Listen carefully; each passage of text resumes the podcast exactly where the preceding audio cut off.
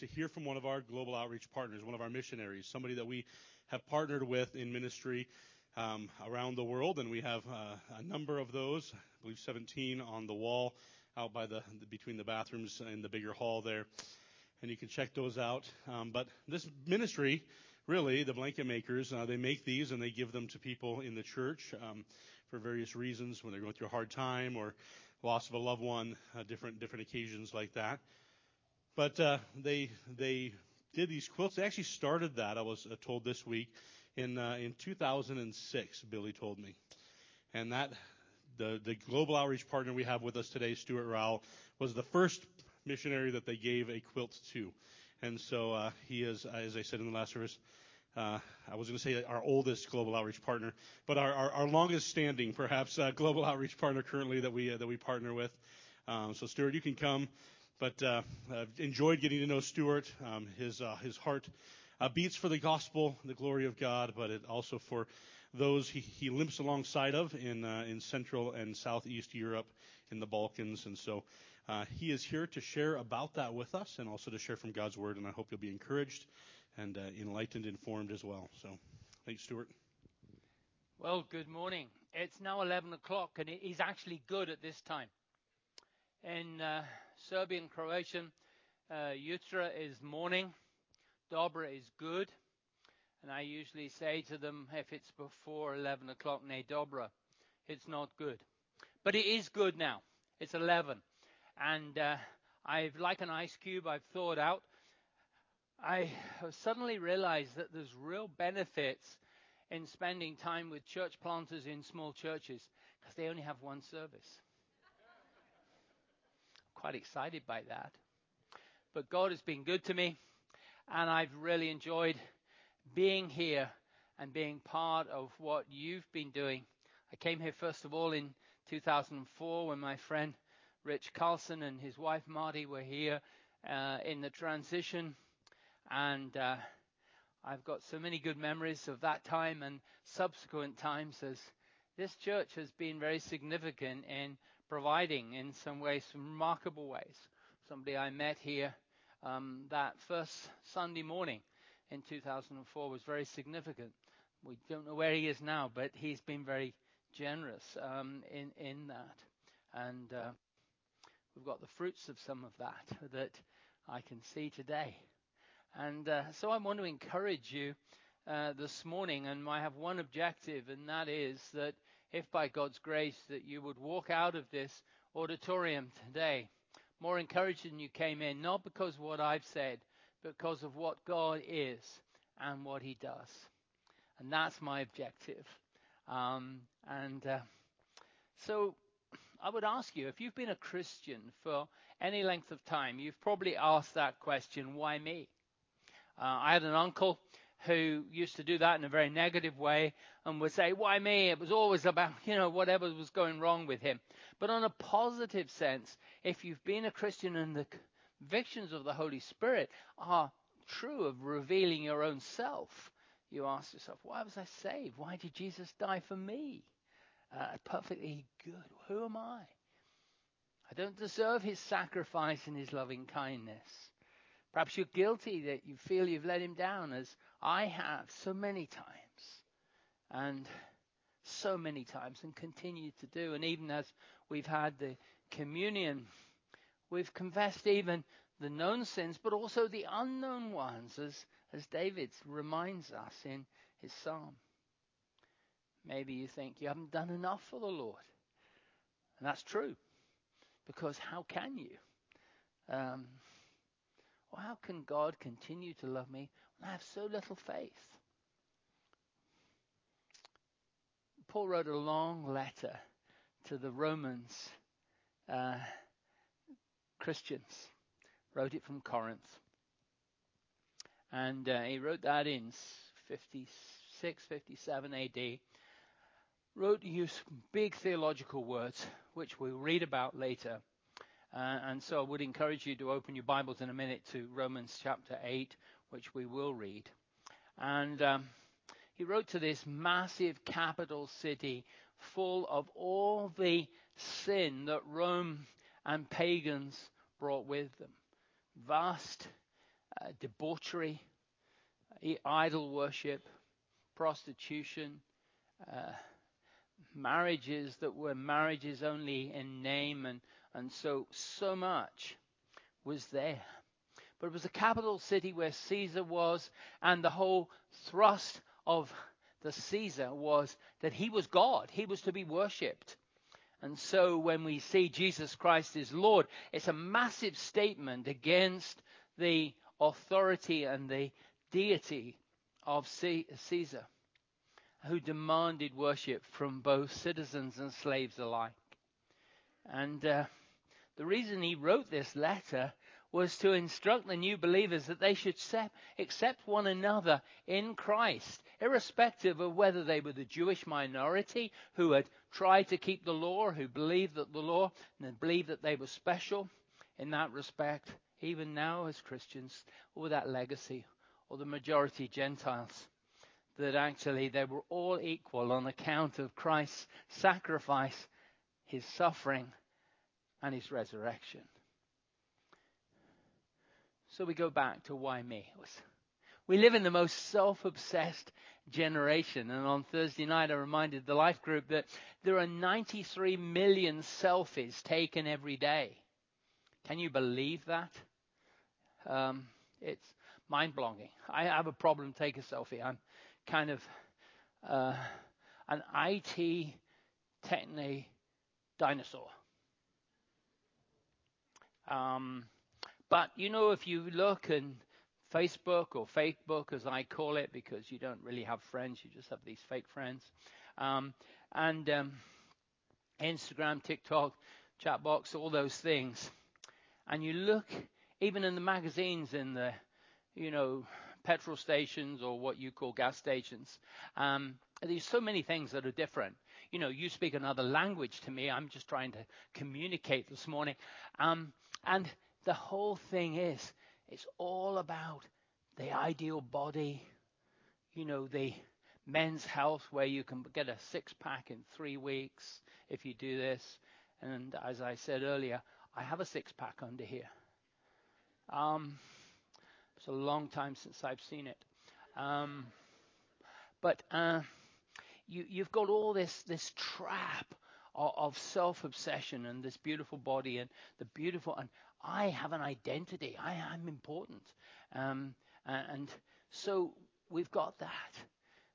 But we're also subject to the influence of the Greeks because the Greek uh, philosophy was very much individualist. And we've individualized the gospel, really. And it's impacted our thinking. So it's all about me. I believe that really the gospel is like this that it's me, Jesus, his sacrifice. We have this horizontal relationship. But then ultimately, it's to the King, to God. What we've done is we've truncated the gospel. If you can remember your, geog- uh, your geometry, you know, we, we finished up with a trapezoid. And I'm really pleased with these lines and everything because I'm a construction engineer, or I was. Um, I've probably forgotten more than I know now, and I'm incredibly dangerous. But, um, you know, looking at even the compass there, Sadly, it hadn't been sharpened, so it wouldn't really make a nice, good circle. It would make a big, wide one. Um, you better get that one sorted out. It's not quite right. Um, but the idea is there of this geometry. And that is what I think we're in this morning is the geometry of God's purposes and the perfection of that. And Paul wrote to these churches. He wrote to churches, not individuals. He wrote to a few individuals, pastoral letters and to Philemon, um, but primarily to Galatia and to Philippi and to Corinth and Thessaloniki and to Rome. There were churches, and that's why we should read the Word of God together as a church and, and have this communal understanding of the Scriptures rather than individual. What does it do for me? And so over the last 25 years or 30 years. I've been over that now in Christian ministry. I've read this chapter 8 many times, sometimes in desperation, particularly when my son started to get involved in, in drugs. And I can remember just crying out to God, you know, just yelling to God, other times worshiping, other times in wonder. And at the beginning of the pandemic, perhaps in May, April, May, I was reading through chapter 8 to, as it were, reinforce my own convictions that even whatever was happening in the world was not an accident of Wuhan and, and a few, whether it was deliberate or whether it was an accident. God was sovereignly in control, that He wasn't asleep. He didn't happen to miss a beat and something happened. And as I read through the chapter, I was just blown away by verse 29, and that's what I really want to do. And I, I sort of meditated on that. Now, meditation now has got this sort of rather mystical idea, you know, and for Christians, some people have got a little room and some people have got almost a candle they light. Actually, meditation is very simple. It's what women do really well worry. That's all you've got to do. It can't get in out of your mind. Um, we as men move on to the next page. But I think that's what it is. It's something that you can't get out of your mind. And so this something that really gripped me. For those whom he foreknew, he also predestined to be conformed to the image of his son in order that he might be the firstborn amongst many brothers. And those whom he predestined, he also called. So we're going to read from verse 22 of chapter 8. For we know that the whole creation has been groaning together in the pains of childbirth until now. Not only the creation, but we ourselves, who have the first fruits of the Spirit, groan inwardly as we wait eagerly for the adoption as sons, the redemption of our bodies.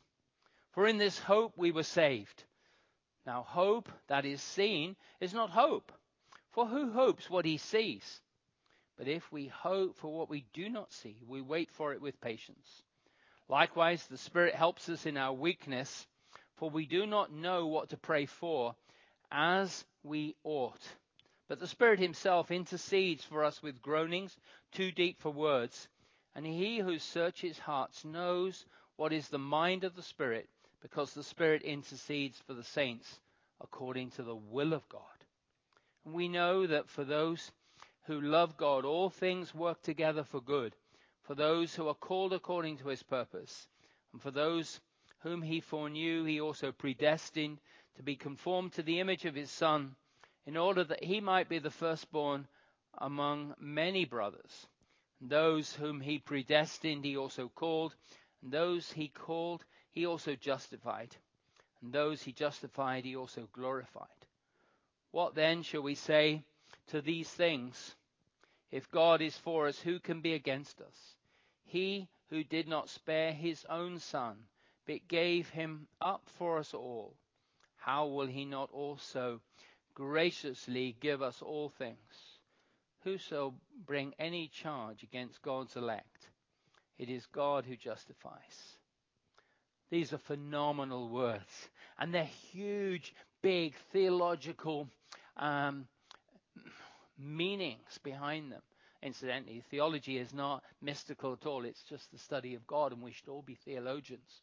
We should all be studying God's character because that's what we live in um, because of His grace. And so, this, these words, as we look at here in terms of foreknowledge, predestination, and calling and being justified and glorified are like a gold necklace. These are major nuggets of gold laced together that you couldn't buy in a jeweler. These are eternal truths. And the only way, as a picture that I have, and others I've borrowed it from others, is this necklace of these great jewels, these great chunks and nuggets of gold. There's also an interesting word here that we read earlier about adoption. I've had an insight into adoption recently because I have eight biological grandchildren and one that is being adopted. We're almost in that final stage uh, of that. John comes from a difficult background. His parents, his birth parents, biological parents were drug addicts. Um, father's passed away recently with a massive overdose. And John will acquire my son in law's name, Coles. He will have acquired family habits already. His behavior is being toned down and changed. He's introduced to the love of the Lord Jesus Christ. Sometimes when they're with us and I want to pray before we eat, John has to pray. I mean, so unwonderful for a four year old. And he would have all sorts of behavior changes that my daughter, who's very, very good at that, is bringing on him. And along with his two sisters uh, and the love uh, of parents. Incidentally, my grandchildren call me Gramps. Um, when my eldest granddaughter was just a few hours old, my daughter said, What do you want to be called? And I said, Gramps, because there'll be bad days when they can call me Grumps. and uh, so all them, all of, of, them at various times have said Gramps is silly. Uh, and that's perfectly true. That's quite prophetic. Um, uh, but John has acquired a grandfather who loves him. He's been adopted. He's being adopted. But he will never have Paul and Fiona's DNA. We're acquiring and in Christ have acquired the DNA of the Lord Jesus Christ. What love. My daughter and son in law love John with all their hearts. We've been adopted and brought into that relationship. And John didn't choose to be a Coles, but he's been chosen. And so we've got these great words, and I'm not going to go into them in any depth. There's people here that are far more capable of unpacking that than me. But the first is foreknew. He foreknew us. God's personal look into the future to save individuals, not based on their own merit or on their faith, but His desire to bring them into relationship with Him that God has had a desire to bring us into a relationship with Him, knowing us more than we know ourselves, seeing us in our depravity, the total depravity where sin has corrupted every fiber of our being. And He did that before He made the world, and He and His Son determined that they would bring into the throne room of heaven us and millions of others who would worship for eternity because that's the purpose. And he predestined us, that gracious act of God before creation, as I say, to choose people for salvation. And not because they had merit or didn't, but because they would be conformed to the image of his son. John is being conformed. We will ultimately be totally conformed to the likeness of Jesus because of his sovereign good pleasure. That is amazing. You may struggle with that. If you do, that's okay because God understands. I would suggest to you that reading the first two chapters of Ephesians do help us to understand those big uh, words and those big thoughts, those big truths that come through. But he also called, and, and that's a legal term meaning that God summons through the witness of the reading of his word and the preaching of his word and speaking into our hearts by the Holy Spirit is actually taking strangers and enabling them to respond to the goodness of his love and his mercy and his planning and his sacrifice of his son and by the kindness uh, only through the Holy Spirit can we come into that relationship. And then he, Paul uses this other word, justified, another legal term, that instant act of God when he declares a sinner is not guilty. We have a friend who's a high court judge.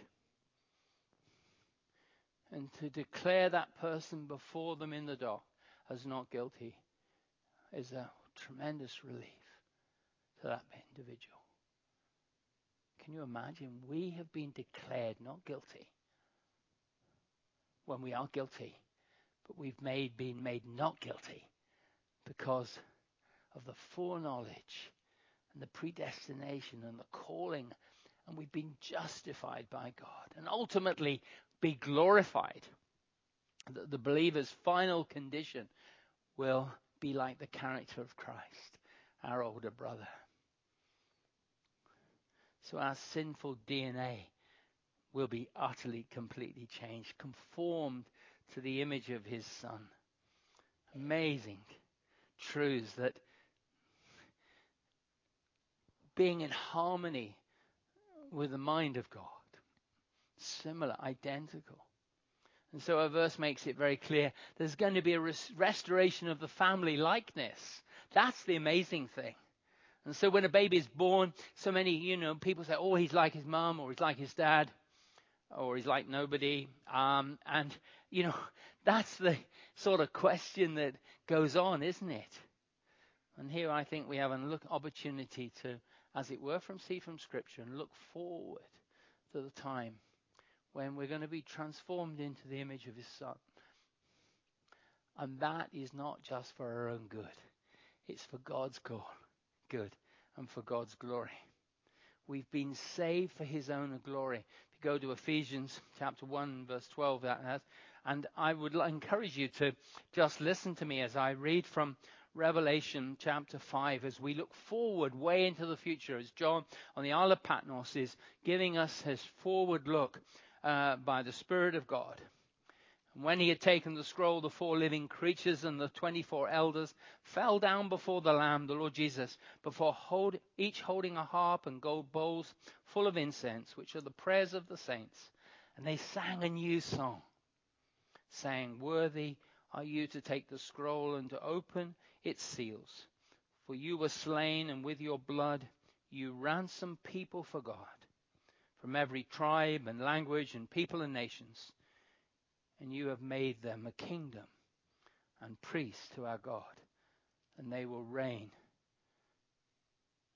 on the earth. This, I think, is an insight into the purpose of mission. I think John Piper says we have mission now because we don't yet have worship. Purpose of mission is to bring home a bride for Jesus Christ. And that's a great privilege, and you're part of that, and I'll come to that in a moment. And so I would encourage you as we uh, look at the pictures that I'm going to show now to see that how God has wrapped up His Word, not for our study and just for our academic and cognitive understanding, but rather that we would be caught in awe and wonder of what we one will one day will be as we are part of that rolling video of the redeemed, as God reveals his purposes in redemption. And as this world is burnt up and reconstituted in the new heavens and the new earth, of which we, if we know Lord Jesus Christ in a, uh, a way of personal relationship, we will enjoy him forever. So I'd ask you to take from the macro of God's Word to a little bit of the micro of my experience and my own privileges to serve in a hard part of the world. And actually, Europe is the hardest, most lost continent in the world. Uh, and the Balkans, where I have the privilege to serve, is some of the most unreached part of the most unreached continent. Um, and so you've got a picture of my wife and I, as I said earlier, before Anno Domini finally took over. Um, it's uh, an older picture, and I'm very glad to actually look a bit younger than I am. Can we have the next one, please? Incidentally, I have an amazing wife. Now, I know that everybody says that, but, you know, um, I think it was Nate Saint who died in the 50s in Ecuador under the Auca Indians. He said that God had given him a wife with a head like a filing cabinet. Um, my wife is very organized. Um, I, by nature, are probably less. Um, uh, and she does all my expenses, looks after the bank and all that stuff, um, because I'm not there some of the time. But she and shares the call of God in my life. We met in college together. Um, she comes from Northern Ireland, and that's where I live now. Um, and uh, I just can't believe that God's given me a home economics teacher, somebody who really can cook. It's wonderful.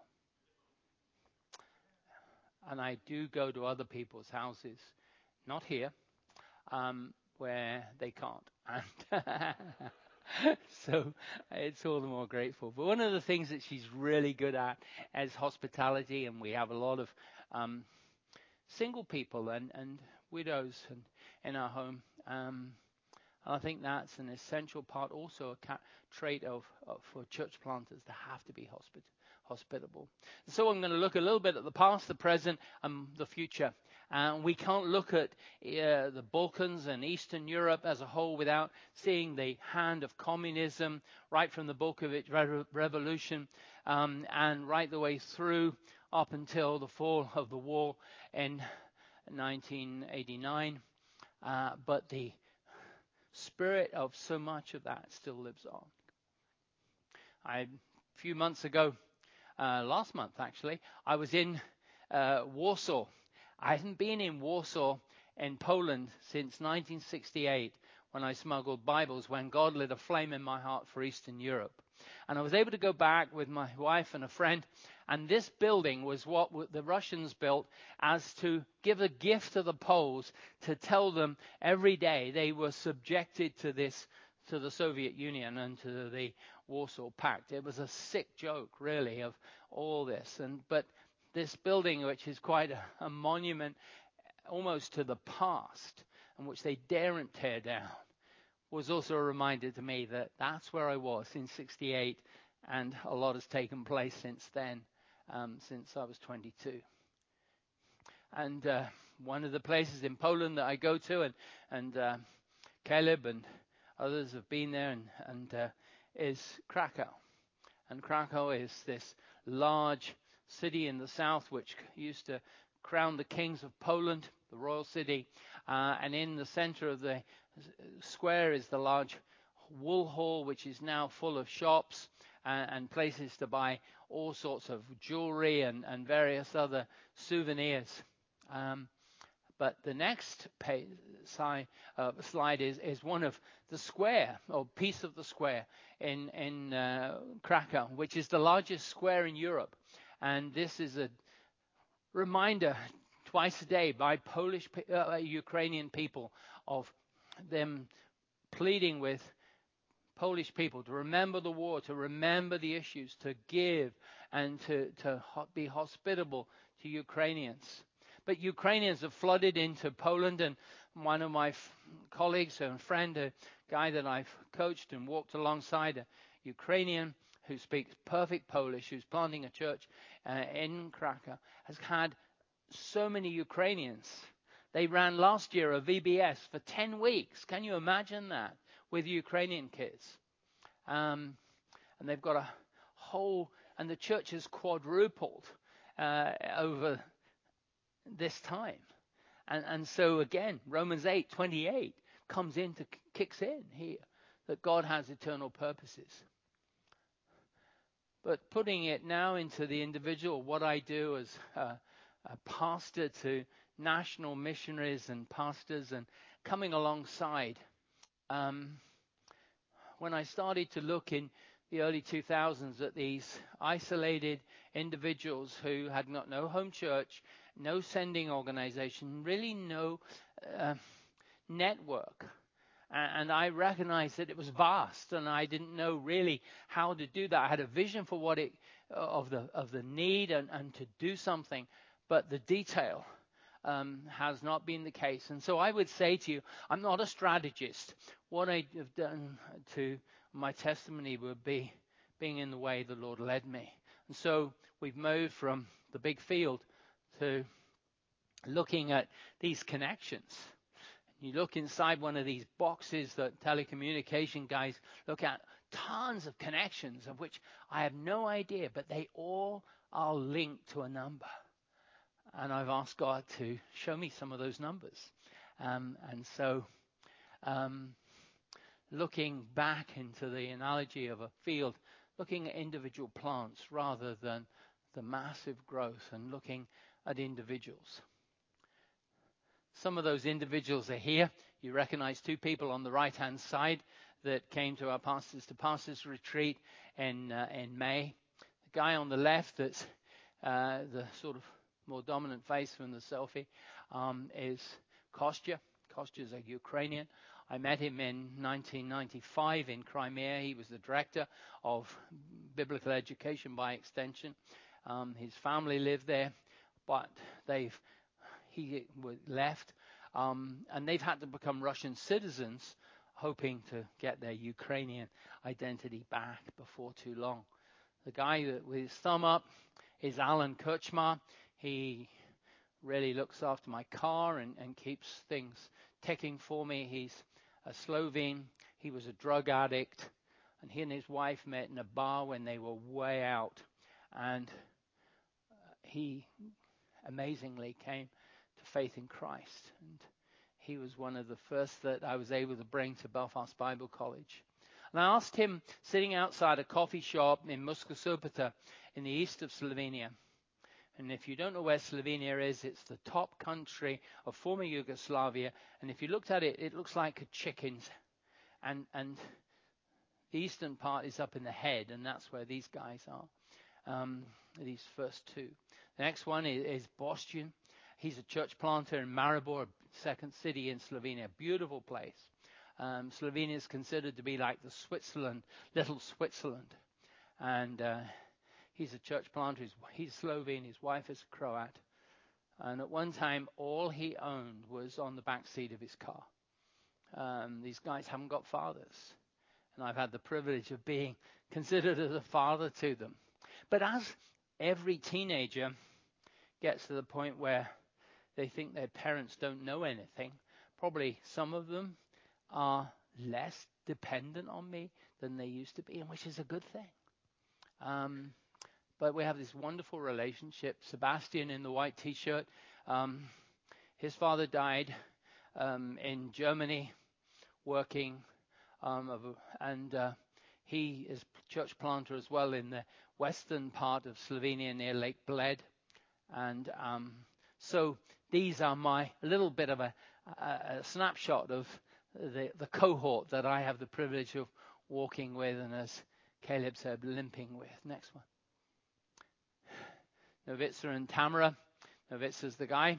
Tamara is um, the daughter of Branko, who you have, some of you supported, um, church planter from a long time ago uh, in uh, southern Serbia uh, and they were with us in our home for a week and a half last week, uh, a couple of weeks ago, raising support um, in Northern Ireland. And he, Novitz, is a very, very handy guy and can fix anything.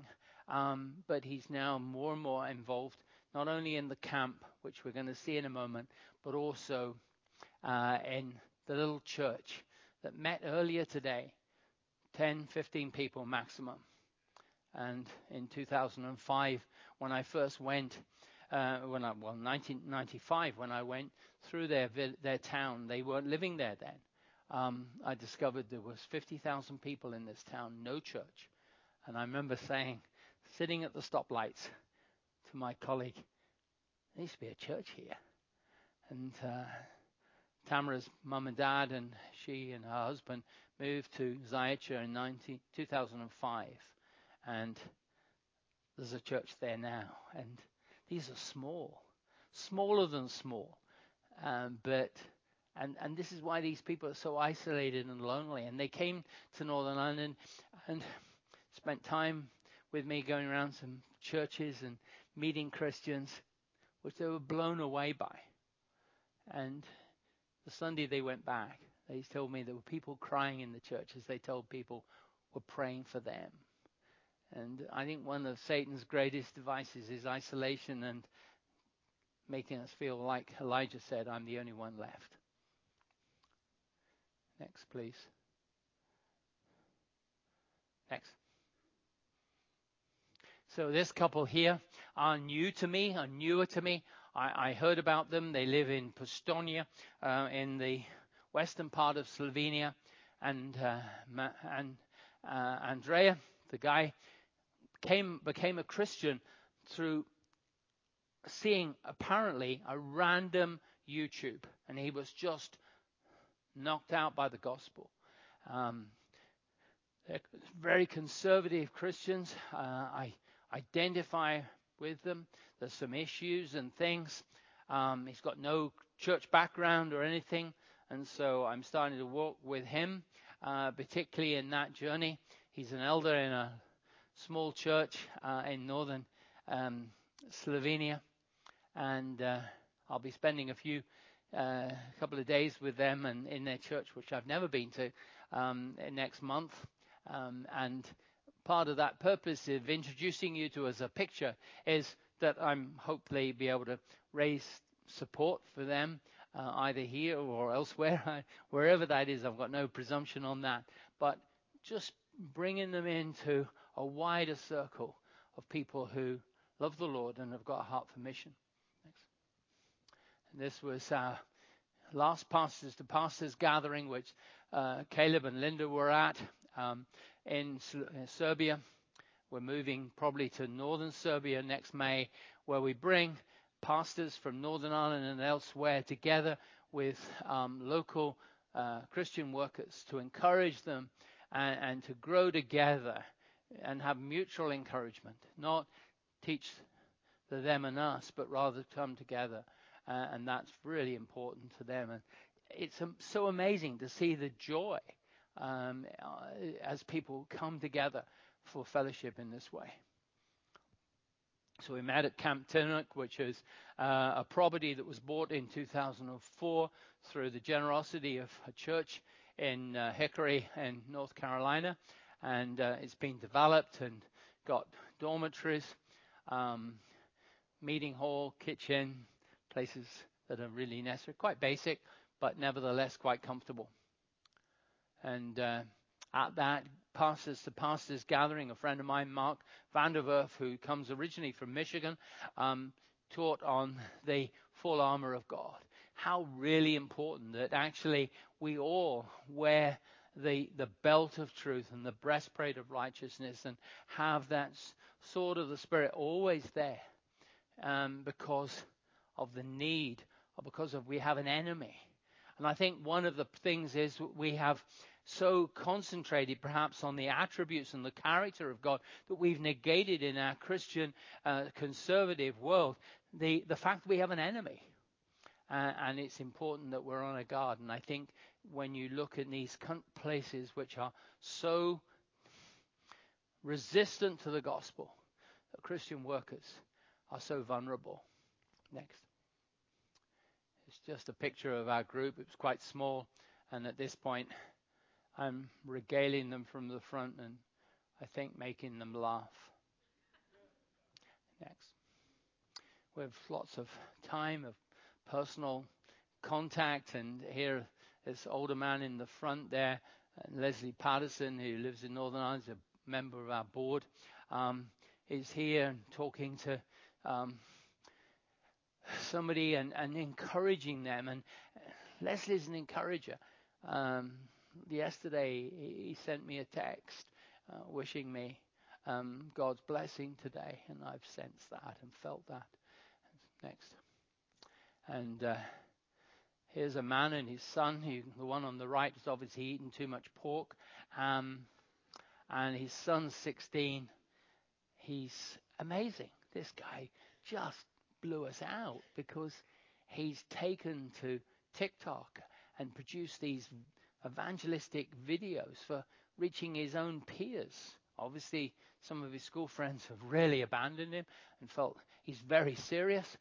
But um, I just love these young men Um, and we've got to look for this next generation beyond the ones that I showed you. That's what I'm particularly interested in. And so there's always have to be food prepared.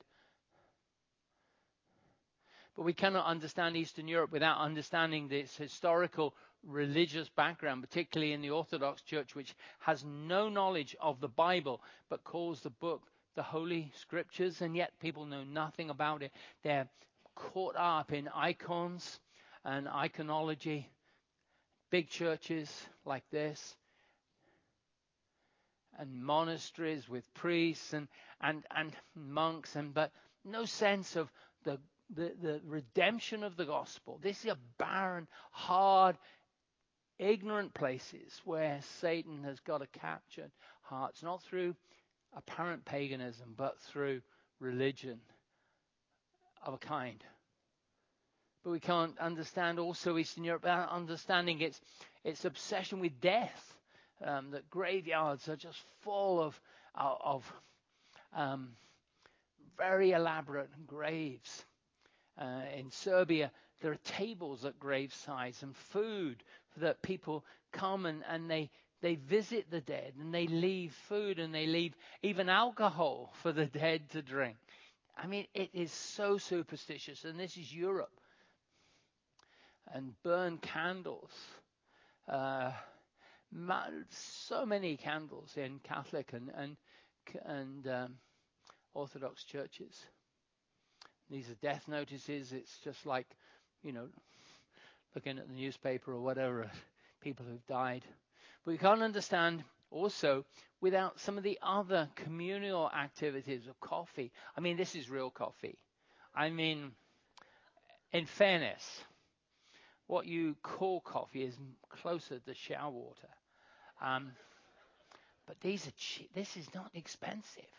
It's great, and you can't understand uh, without understanding the history of war. I mean, the Balkans have been known as the powder keg of Europe, where First World War started in Sarajevo in 1914, when the Austrian prince Archduke Ferdinand and his wife Sophie were murdered by Chetniks. Um, but you can't understand Eastern Europe without its love for food. Um, and the next one will be a, a church picnic after in a Baptist church in Chakovitz uh, I preached there on the um, Pentecost Sunday. Had a wonderful food afterwards. And also the black humor.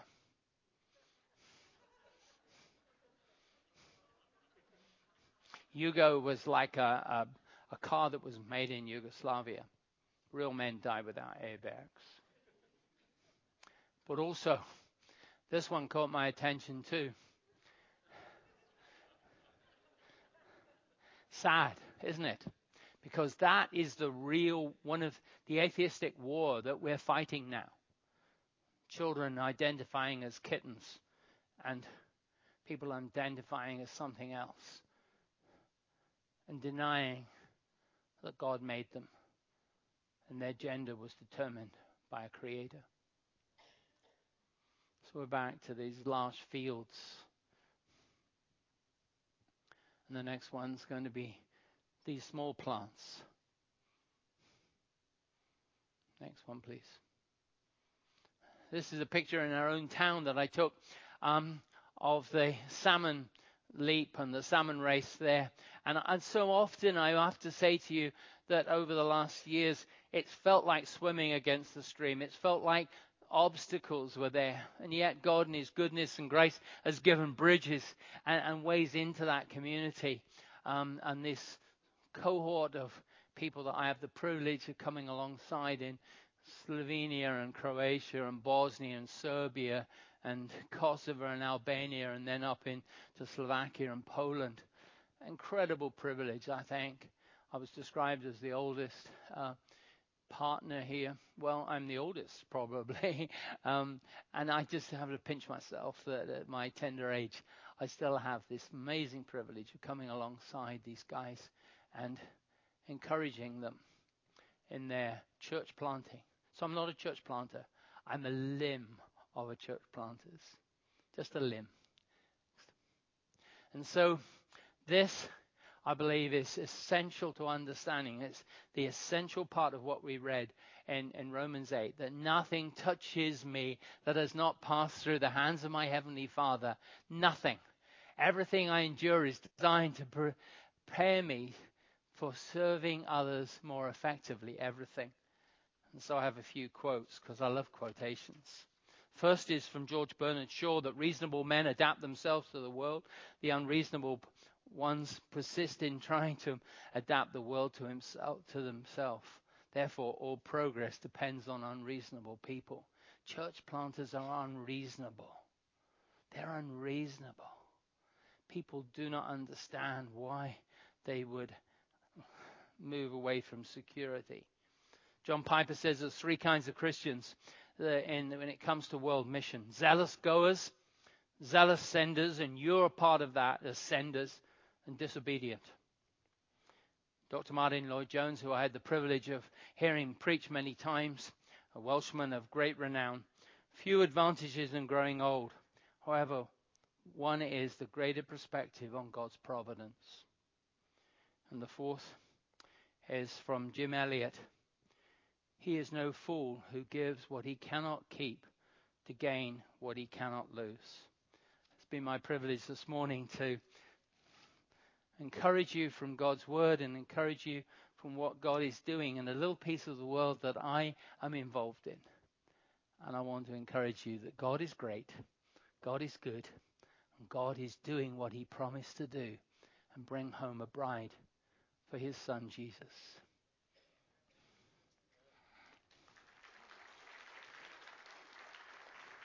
Thank you, Stuart. I told the last service that was my email address was he is no fool who gives what he cannot keep to gain what he cannot lose at juno.com. My first email address, Linda made me change it. So I guess it was too too long. Anyway, let me pray for pray for Stuart real quick, and then uh, the worship team will close us out. So Father God, we thank you for Stuart and his ministry. We thank you for his his uh, just years of, of commitment to uh, walking alongside of these guys in very difficult places and uh, and advocating for them really um, to other churches, our church and others, um, seeking resources to help them, but also just being a, a, mentor and a father to them. And so we thank you for that. We thank you for his faithfulness, Lord. We pray for he and Elsie just for their uh, continued health and just. Uh, Lord, that you would continue to provide for their needs as well. Uh, and Lord, provide the strength that he needs as well to continue on uh, for as long as you have for him in this, uh, in this work. And we pray this in Jesus' name. Amen.